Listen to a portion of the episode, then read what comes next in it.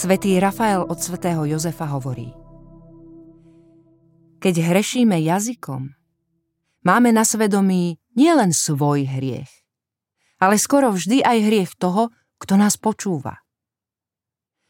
Radšej zomrieť, ako hrešiť a byť príčinou hriechu druhých. Ľudský jazyk sa ukazuje až príliš často ako skutočnosť neúprimná, pokritecká. Z ľudských úst vychádza modlitba k Bohu a jeho zvelebovanie. Z tých istých úst vychádza aj ohováranie a preklínanie blížneho, ktorý je obrazom Boha. Je to tragická rozpoltenosť človeka, ktorý sa prejavuje ako znečistený prameň, z ktorého občas vychádza dobrá voda a inokedy horká.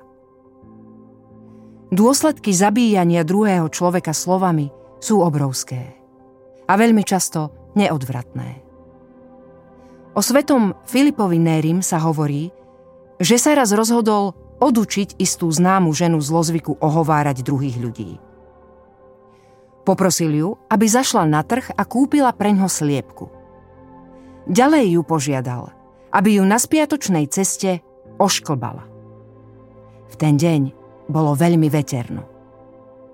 Keď sa pani vrátila, svätý Filip ju pochválil a povedal A teraz vás prosím, aby ste tu nechali sliepku a prineste perie. Ale to predsa nie je možné, vykríkla žena. Vietor ho rozniesol na všetky svetové strany. A svätý Filip jej vážne odpovedal. Rovnako nemožné je napraviť škody, ktoré ste spôsobili svojim ohováraním.